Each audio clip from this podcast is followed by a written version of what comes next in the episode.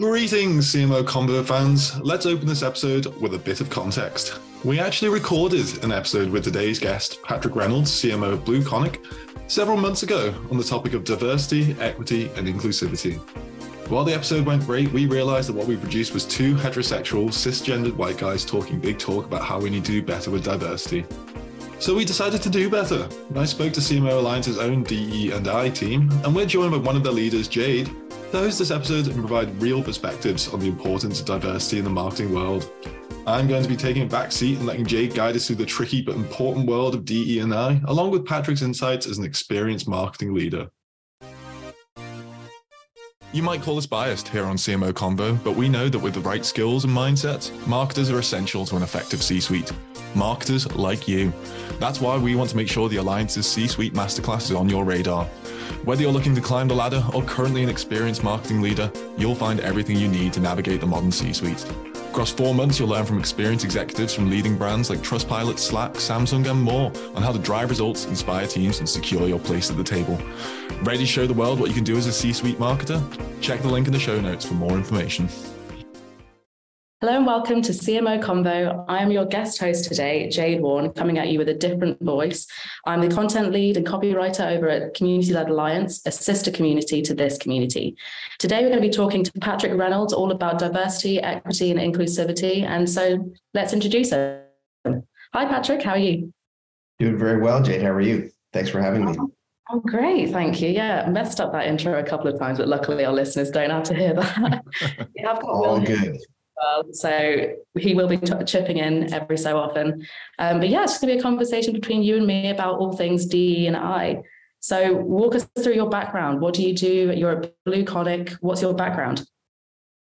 So my background is I am the CMO of a company called BlueConic, which is a technology company uh, that is in the customer data platform space, which will probably be something we should drill into later. So the idea of a customer data platform is you can recognize the behaviors of individuals and create profiles that are inclusive of all of their different sort of activities that you're aware of and that's probably not lost on this audience uh, as a good uh, a good springboard for further conversation. So, um, Blue is a portfolio company of Vista, uh, which is the largest technology investor in the world. And that also will probably influence a lot of the conversation here because this topic is very front and center uh, in the Vista equity world.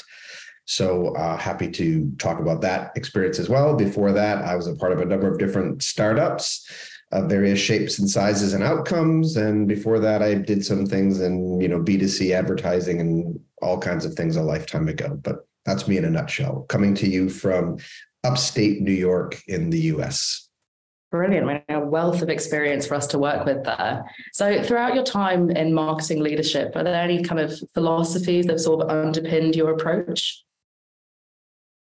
Well, yes, uh, it's very trite to say, but I have always been a uh, observer of people in life, which is an expression that I learned quite early on. And so I take a kind of an anthropological, did I say that correctly? I might I pull the jade there. Uh, I try to be a cultural anthropologist of humans in the wild, as it were. Uh, so on the subway, in the park, uh, when they don't know that you're sort of observing, you're observing in a non creepy, weird way.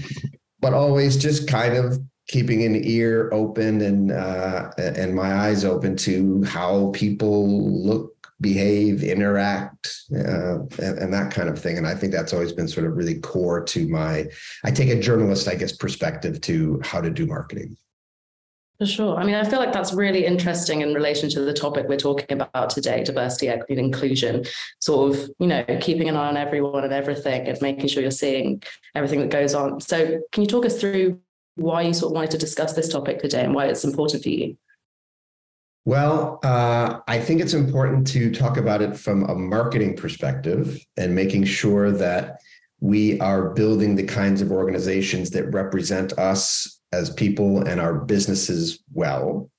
So that's one thing. I also would like to speak to you uh, secondarily as a human uh, who recognizes the dramatic and desperate need for a more inclusive, multicultural, multi-palated world. And then I would also like to speak to you, if you'll allow me, as a cisgender middle aged white guy, because I think that persona is critical to making everything else work uh, better, faster. In my opinion. I mean, I'm glad you brought it up. I mean, that's one of the things that's interesting about this podcast. This is actually a re record. Um, we did it once. It was Will um, and Patrick, but we sort of came back, took it back to our D and I team, and said, "Okay, look, this is two white guys talking about this. It's great. That discussion needs to happen. But how can we reframe it so that we've got diverse voices in the room and we're making sure that we're doing justice to this topic? So I'm really glad you brought it up. But yeah, it is all about being human. How do you think you define diversity, equity, and inclusivity? So to me, it's creating a space where all are welcome and a, a, different way to say that. It's funny because eh, ironically, despite being in marketing, I uh, absolutely have a blood curdling hatred for sound bites and acronyms in particular. So I'll speak in more plain talk than maybe other of my colleagues might.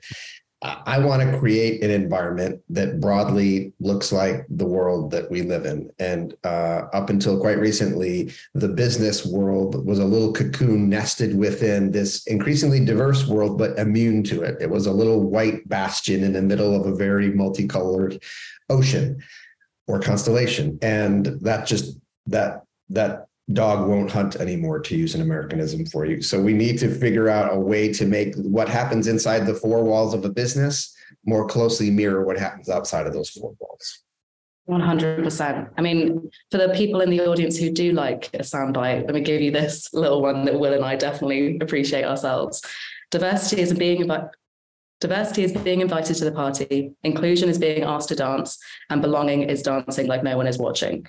So I feel like that's a good way to sum it up. But why is that something that is so important for marketing, like you mentioned, and why is it important to sort of look at as a CMO?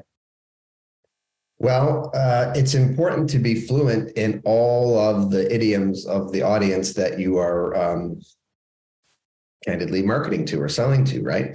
So even though we're selling sort of enterprise level software, we're seeing the buyers of that kind of a product change, right? Um, 10 years ago or more, they were they looked a lot like me. And that's still the case in certain cases. Uh, now, though, we're finding people who are younger, more diverse, have a different background. And if I come at them with a series of, you know, Seinfeld references and dad jokes and baseball, you know, um, parlance, it's probably not going to land, right? So it's enlightened self interest for me to have people who can make us fluent in the language of our customers. If you want to be purely uh, sort of financially motivated, that's one way to look at it. The other way I think is we need to create a better society, and business is integral to creating a better society for better or worse. We can't fix the fact that business has a large outsized presence but because it does let's capitalize on it and try to advance the ball as, as much as we can. So there's a there's a financial there's a business motive. I believe that a more diverse set of marketers is preferable and better over time to a less diverse set of marketers for business results. Great. I would also like to create a world that i'd like to work in and live in. That's sort of secondary i guess you could say. Another thing that's really interesting though and i hope we can touch on it is younger people are making very interesting employment decisions now in some cases and you know there's a lot of sort of signal and noise dilemma there but you'll read a lot of things that'll say that a lot of people are opting to work less or they'll work uh, more remotely or they'll take less money for more um, latitude of schedule and such. And i think and I, uh, this is not an entirely unique idea, but I believe that a lot of that has to do with the fact that the business does not map to their values and they almost want to limit their exposure to something that's i wouldn't say in uh, it's contrary to their values. But if if your work life is just too damn different from your life life you're going to want to shrink it so that you can have your life life. So if we can make work life a little more like the outside world, then maybe we can have a more harmonious relationship between work and, and personal life. Definitely. I mean, I think I was going to say prior to that anyway, it's interesting nowadays. I think brands have a lot less room to hide. I think that's um, particularly amongst young people in the way that they choose where they're going to work. You know, you can go and look up a business and see how they're employing people and you know sort of what that work culture looks like. It's the same in terms of the way that they're marketing things. You know you can look back a couple of years and see okay well this brand did this thing. Do i really want to work for them or do i even want to buy their products? Um, i'd love to sort of talk about your experience with that and any sort of real life experience you've got of those sort of instances yeah. So listen, I think that, you know, the bigger, certainly the more public companies have been talking this talk for some amount of time. And, but it's only recently that they're beginning to walk that walk. So for a long time, uh, by the way, I just, whether this makes the final work product or not, I don't know. Like I am just pathologically direct and honest. So here's the thing optics were have always been essential you needed to look suitable for company, right? So people would make great efforts to in their advertising campaigns to show a vast array of people and all that. The people making those things though were typically much more like me than what the company was portraying. I think that has started to change. I think it is it has changed dramatically in the case of women I think it has changed dramatically in other ways, but I don't think it's changed as much as it frankly needs to in the case of people of color. But I think that is happening. It's just not happening at the rate and pace that I think anyone would be comfortable with. I 100% agree with you that I think it's it's an interesting one because you can sort of see change happening culturally, but then the amount of time that seems to take on the business side, you know, it's um yeah, definitely doesn't feel like it's keeping up. What, what it's, it's very ironic too, Jay, because the marketing is typically sort of the canary in the coal mine. It'll it'll put it out there that this is where we need to be. But then if you actually pull back the covers on the people making the marketing, they they are they are uh, talking it but not walking it. It's a lot of white people making commercials about how important diversity is. And so now that is changing, and I think that's critically important. But you know, that's another hashtag ironic that that kind of sticks in my craw a little bit. I mean, that's a great point as well, though. That sort of the way that brands market and then don't actually reflect that internally. You had sort of, I mean, I guess what does that look like for you in terms of your experience? How have you sort of seen that change happen with, I guess, how you've chosen a brand to work with, or in the work that you've been doing yourself? What does that look like in terms of the marketing you've been put, you've been putting out there versus what is going on internally, and whether that really does reflect what's going out? Yeah, listen, I think in, in, the world of startups in particular, um, and I would say BlueConic is decidedly not in this camp, but a lot of the startups I've been a part of, they're clubby. You have a small number of people in the venture capital community giving money to a small number of people that they can rely on. And again, it perpetuates this handing off of the baton within a circle, though. So it really just kind of goes around. Um, and those are all good people in my experience, or most of them are really good people in my experience. But again, it's a very small circle. Uh, I'll I'll contrast that when I worked for Mastercard, obviously a large publicly traded global company. Diversity was real there. So if you would have an offsite, I would literally be the uh, the, the, the dare I say token uh, straight white guy in the room, and I would be amongst all of God's creatures, and it was fantastic and the ability to harmonize that energy and and get that thinking together and all those broad perspectives you know we also have a terrible fault in in the us of thinking in red white and blue terms and thinking of a very us centric world which is um, becoming less the case all the time as well. So for all those reasons just hearing people hearing how they talk hearing their stories hearing about their families seeing their pictures and all that i just it, it's an awakening and it made us better at what we did. I love that about sort of being the only, I mean, obviously, it must be an interesting feeling when you're used to a different situation, but being that only person in the room who looks like you or sounds like you, and then getting to hear all of those other opinions. And I think that's something that when we do illustrate that in marketing, it is really valuable. And it's why people buy into it.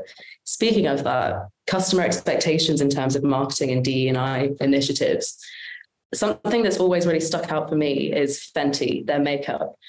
Living in the UK, I remember sort of back in the day when I was first getting into makeup, it was an absolute shocking selection of um, colors that matched my skin. It was um, me sort of begging my mum to take me to buy high end makeup so they would actually match my skin, whereas my friends were just going to the local drugstore. Um, seeing Fenty come in with something where it's like 40, 50 shades was revolutionary for me and something that I mean, it's normalized now in the makeup um, world, in the makeup industry. But I remember that really being something that stuck out to me and really made made me think and made me realize okay the represent, representation really does matter are there any sort of examples you have of DE&I initiatives from other brands and what you think that's had an effect on in terms of customers well, I, I, guess we'd be remiss to not talk about the Bud Light uh, fiasco, where uh, just because you say it doesn't mean it's so. I would sort of file that under the heading. Um, I think that there was absolutely nothing wrong with what Bud Light did. In fact, I could find a lot of things that are admirable about it, provided it was coming from a genuine place providing it was not, as I said earlier, oh, you know what, we need to do a thing in this area so that we can get a good DEI grade in our, you know, board meeting. And so we did that. Back in the wood shop, we don't look like that. And we're probably laughing about it or whatever. Like that's if there's a disconnect like that, then we have a real problem. I don't know that the average consumer, much less Kid Rock, has privy into what they're talking about when they're creating that kind of a campaign. So I think it's a little self-serving for the haters as well. But it just goes back to you will make things that work for your audience provided you know those inputs, right? I can market to a diverse array of customers better if I have a, a diverse array of people helping me market I don't think that there was uh, they were struck by lightning at your uh, to use your cosmetic example. I think they probably hired some people that said, you know, like this wouldn't work for me personally. Like, would we ever consider doing blah blah blah? I don't think the initial people who were creating it were doing it from a place of exclusion. I think they just didn't know. And that's really they're more like sins of omission than commission. I don't think anyone ever intended to make makeup that would not work for you. I think they never it never occurred to them that it wouldn't work for you because they look like me. And it's very much the same. Again, where you use your little metaphors and the little patois of business. If that's all super single threaded and, and elitist and white and all these kinds of things, or American, whatever the case may be, we're not doing that from a bad place. It's just the language that we speak and sort of the culture that we kind of came up through, but it doesn't work anymore. So you need to bring other people into the room and they can sanity check your stuff, much like your kids will eyeball me before I go out. Like, is this okay?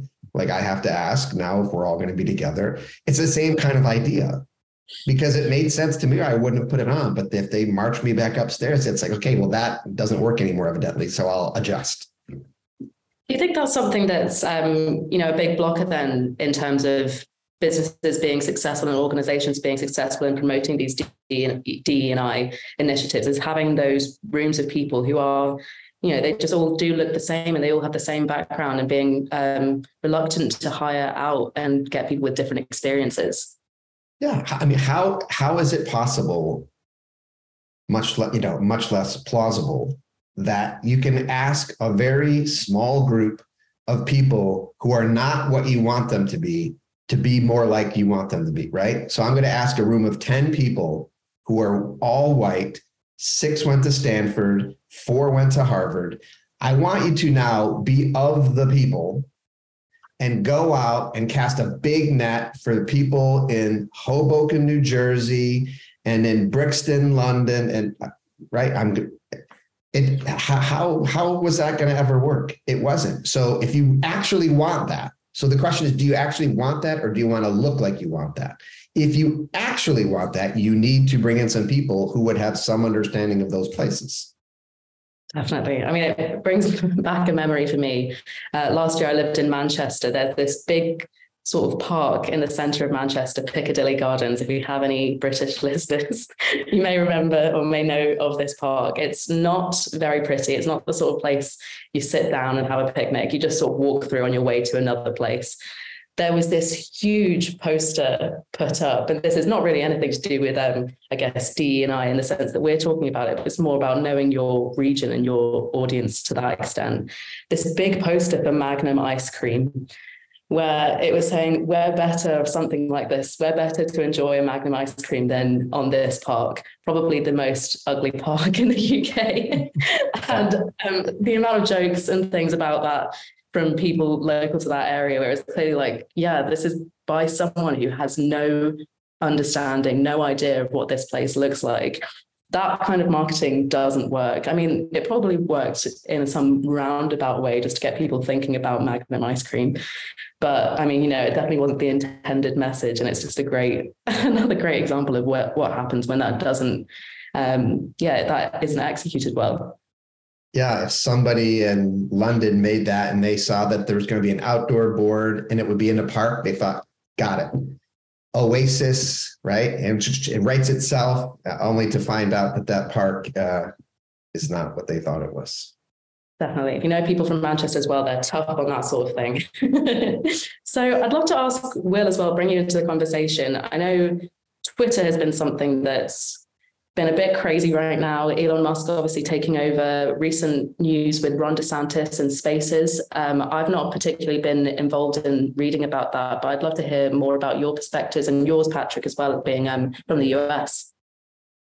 Yeah, uh, thanks, Jade. Um, so Twitter, obviously, it's been going through a bit of a chaotic time under Musk's management, but I think one of the most concerning things for me as both a human and a marketer is basically how it's elevating the platform of some very very toxic voices some very very far right voices. It's removed a lot of the protections that were there to protect people from vulnerable groups like um, in the trans community in the lgbtqi community. Um, and the fact that the ceo of this platform that is supposed to be for everyone was on admittedly a fairly disastrous presidential campaign launch but a presidential campaign launch for one of the most virulently anti-trans politicians going at the moment, I think means that marketers as a whole really need to start questioning whether we want to use this platform. I know a lot of companies have stopped advertising there, but I haven't seen many companies step up and say that they're boycotting Twitter completely. I don't know if you're if you've seen anything different, Patrick, or what your thoughts are on the situation.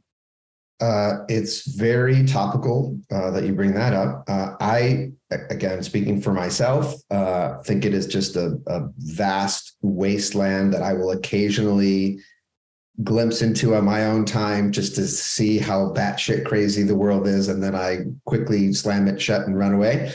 Um, the the question that I would have related to your point is, you know, I think that Musk is trying to make the argument that it's it's plumbing. Like it's put whatever you want on there. Like we're not here to sanction it. We're not a publisher. In other words, it's not the New York Times promoting or the you know whatever pick your paper promoting hate and filth and you know exclusivity and all these other things it's just people it's a forum it's a message board and people put what they want on it and all that i don't think that really is going to hold true anymore uh, especially if you're going to charge people to to put things on there and such and you're profiting from the amount of that uh, it's pretty transparent. So it's not a, a, place that i think serious business should be done. I'm not sure anything should be done on it. If wishes were fishes i mm-hmm. would rather it didn't exist to be honest with you but here we are. Uh, but yeah it, it it has drawn into really a, um, a stark conversation how powerful a weapon it can be and weapon is a word that i use intentionally. It can really be words can be weaponized to turn people uh, from pretty sane normal people into pretty fringy people just through a constant stream of misinformation and bad information and it's great that you know that twitter throws its hands up and say like we're not posting anything we're just passing it along but they're making the money from it. So that's what kind of is bothersome about it. But yeah it's it's going to be uh, an incredibly wild um, political season here in the us and i know that in the uk you have your own you know you have a, pretty fun political season as well seasons. Yeah. Um, but i think with trump now being um, reapproved uh, probably to be back on there. And this, it's just going to be a mudslinging mess for for several months which by the way all of which initially will harm DEI as concepts because it'll seek to literally anybody who's for that these loudmouths will be against and they'll denigrate and they'll bring in every all of their sheep behind them to put more wood on that fire. I think long term it's good because I am an optimist. So I believe that all of this hate, you know, every, for every action there's an equal and opposite reaction. I think in time there will be a, a hue and cry to put down these people, but I think that fire is going to have to burn out first. I actually think it will advance the case for a more tolerant, diverse, inclusive world. It's just going to take a minute. Definitely, definitely. Um, yeah, and Twitter itself, I think as well, like if you really look at it, is it really driving that much business for companies as well? Like I've never seen it as really a viable marketing platform. Like the numbers, the amount of audience available there was always massively overinflated because of the presence of bots and stuff like that. Like I remember going all the way back to when I was doing my like marketing qualifications at university, and my professor was convinced that Twitter was complete nonsense. And it only that was when it was like the heyday of Twitter, and it seemed like everyone had a Twitter account. But and they were right, yeah. and everybody has it, but people just use it very seldom and never for serious business. In other words, I don't think running B two B software marketing campaigns on Twitter is time well spent. I don't think if I'm thinking, do I need software? Well, let me see what Twitter thinks. It just would never occur to me as a buyer. There's LinkedIn, there's other forums, there's you know there's B2B review sites and Gartner and Forrester and all these other. I would go there to do my research. There's other kinds of forums that are specific to the topic. I would not go to Twitter to do serious business myself. Speaking of the, uh, sorry, Jay, sorry, go on, go on. I was going to say, it's just, uh, to be honest, from my own experience as well um, of Twitter before all of this, when it was just in sort of early stages of Elon Musk having this conversation about buying it, the way that hate speech um, and just anything hateful on that site was tackled still wasn't even great. So I feel like it's taken it from a point of, you know, not doing enough to step in when people are being negative online and potentially to a, really damaging point, uh, to a point when, you know, the person who runs it is actually spearheading it. And that's, I mean, you know, people will follow that when they see that and they'll think it's okay. It's very easy to say um, from the Twitter perspective, well, we're not doing anything. It's just other people who are posting it. But I mean, ultimately, we're humans who are led by other humans. Um, and that's something where if the person who's running it feels okay to do it, others will too.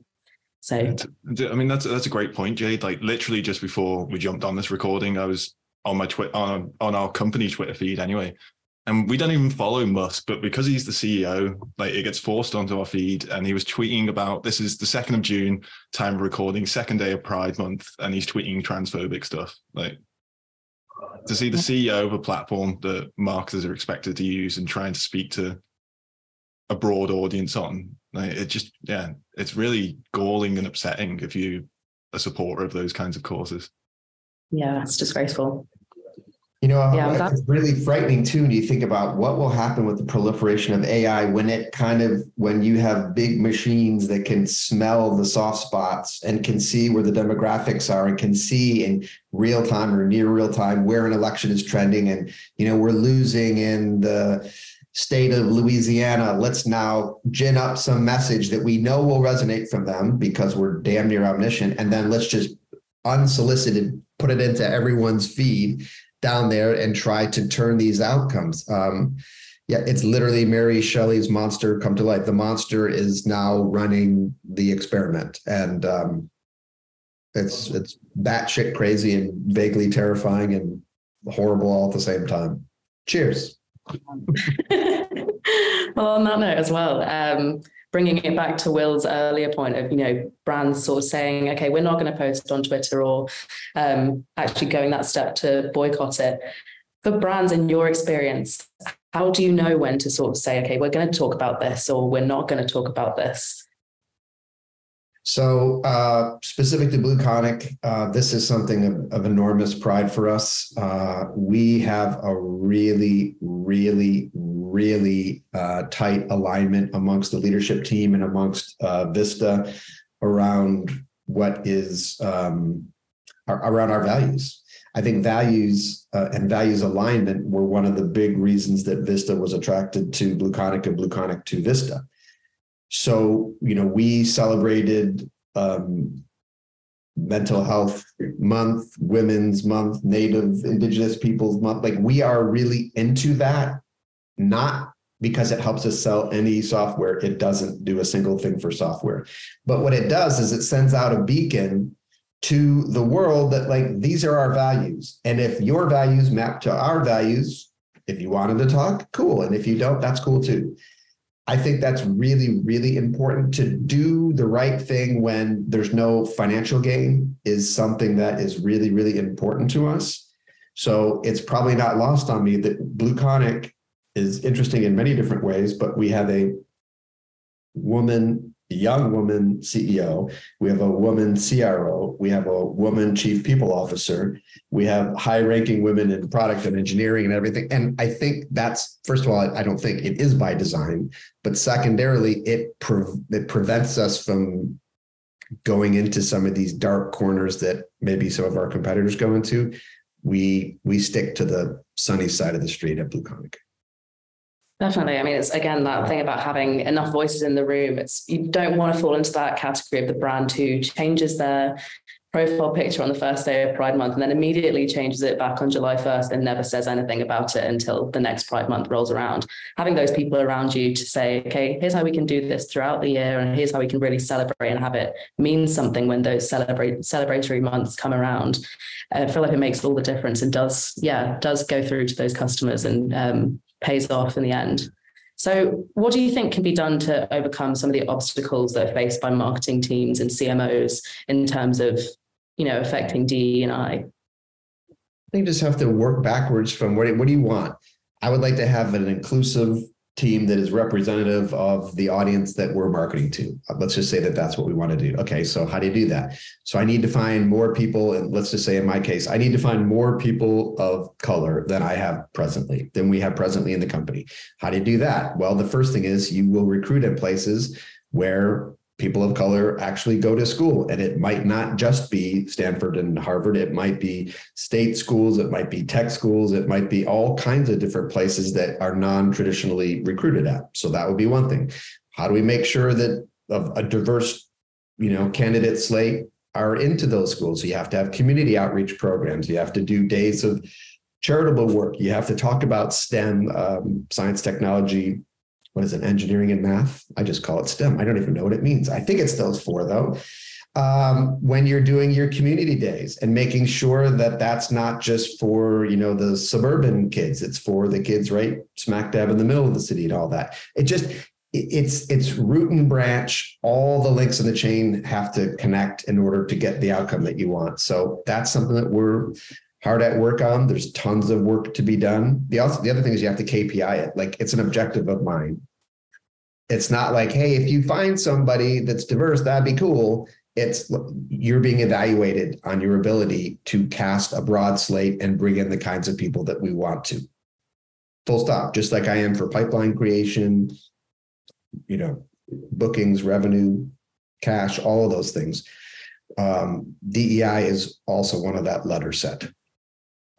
Definitely. I think that's it's reflected especially in the alliance and our team that we work with. I said earlier in the podcast, I'm part of our D and I team. Um, and it is about sort of putting in those actionable tasks. We have a meeting every other week to say, okay, what are our action points? What have we been doing? How are we reflecting that to the business so that everyone internally knows what we're doing? And what are we putting out there? Having that conversation amongst all of us to say, okay, this is a safe place where we can say, this needs to be done so that people from this background feel included and this needs to be put out there so that these people feel included and checking each other on those things and then actioning it from the top to the bottom of the business it needs to go everywhere. It's not just in i mean as i say we're talking about marketing teams but it's from the absolute top to the bottom. It needs to be an internal thing before it can be well at the same time as it can be reflected externally and then having that internal change will reflect and affect that um, external change naturally Brilliant. I think that's a fantastic way to round off. Um, Will, Patrick, if you have anything else that you wanted to bring up? in my view, there is a very small fringe component of the world that wantonly, knowingly do the wrong thing. If you talk to probably 80% of the world and you say, should workplaces be diverse? Should they be inclusive? Should it be equitable? They go, course. Like nobody is like actively unfairness, right? I love unfairness. I mean, it, right? Most people don't do that. And most people think that they manifest DEI in their private life, in their work life, in their lives. It's only when you are exposed to someone not like you who gives you the fishy eyeball when you say something or you overhear a conversation you think what what you don't really you don't know what you don't know until you know hmm. and you'll never know if you don't bring people into your circle who force expose you to it. So again, I'm I'm not equating, and this will probably get edited. Like my children are an amazing foil for me. I think I am liberal, enlightened, progressive. The sun shines out my ass, wonderful human being. And that not a day will go by that I will not get called to account for something I said never even it didn't even occur to me that that would be offensive to anybody could be something around pronouns could be something around uh, uh, Native American stuff in our country, you know, uh, expressions that, you know, we learned from TV as kids that will now sort of talk about cowboys and Indians and that. And it's like their heads are going to explode. So you don't, until somebody is different than you and you hear how they do it, or they call bullshit on how you do it, you just don't know. And by, by the way, when you do know, you go, that makes so much sense that makes so much sense. And you actually do move closer to enlightenment. Still a long ways to go, but you move closer to it. But you'll never, ever read about that. You can't search websites about it. You can't attend conferences about it. Your circle must be inclusive of people very different than you, or you're just never going to get it, in my view. That's my personal opinion. And that's why it's so important to hire people broadly representative of the world so that you go oh, i am learning i am learning so much every day. I'm supposed to be the teacher. I learn 10x what i teach. I promise you. I learn 10x what i teach because i'm surrounded by people that i have not been before and i'm so much the better for it. Um, jade i just wanted to add to what you were saying about the having a, a proper internal dei program at a company. Like i'm a person who likes to think that I've always been a big supporter of diversity, equity, and inclusivity. Um, it's kind of like how I built my approach to my career, the types of companies I want to work with.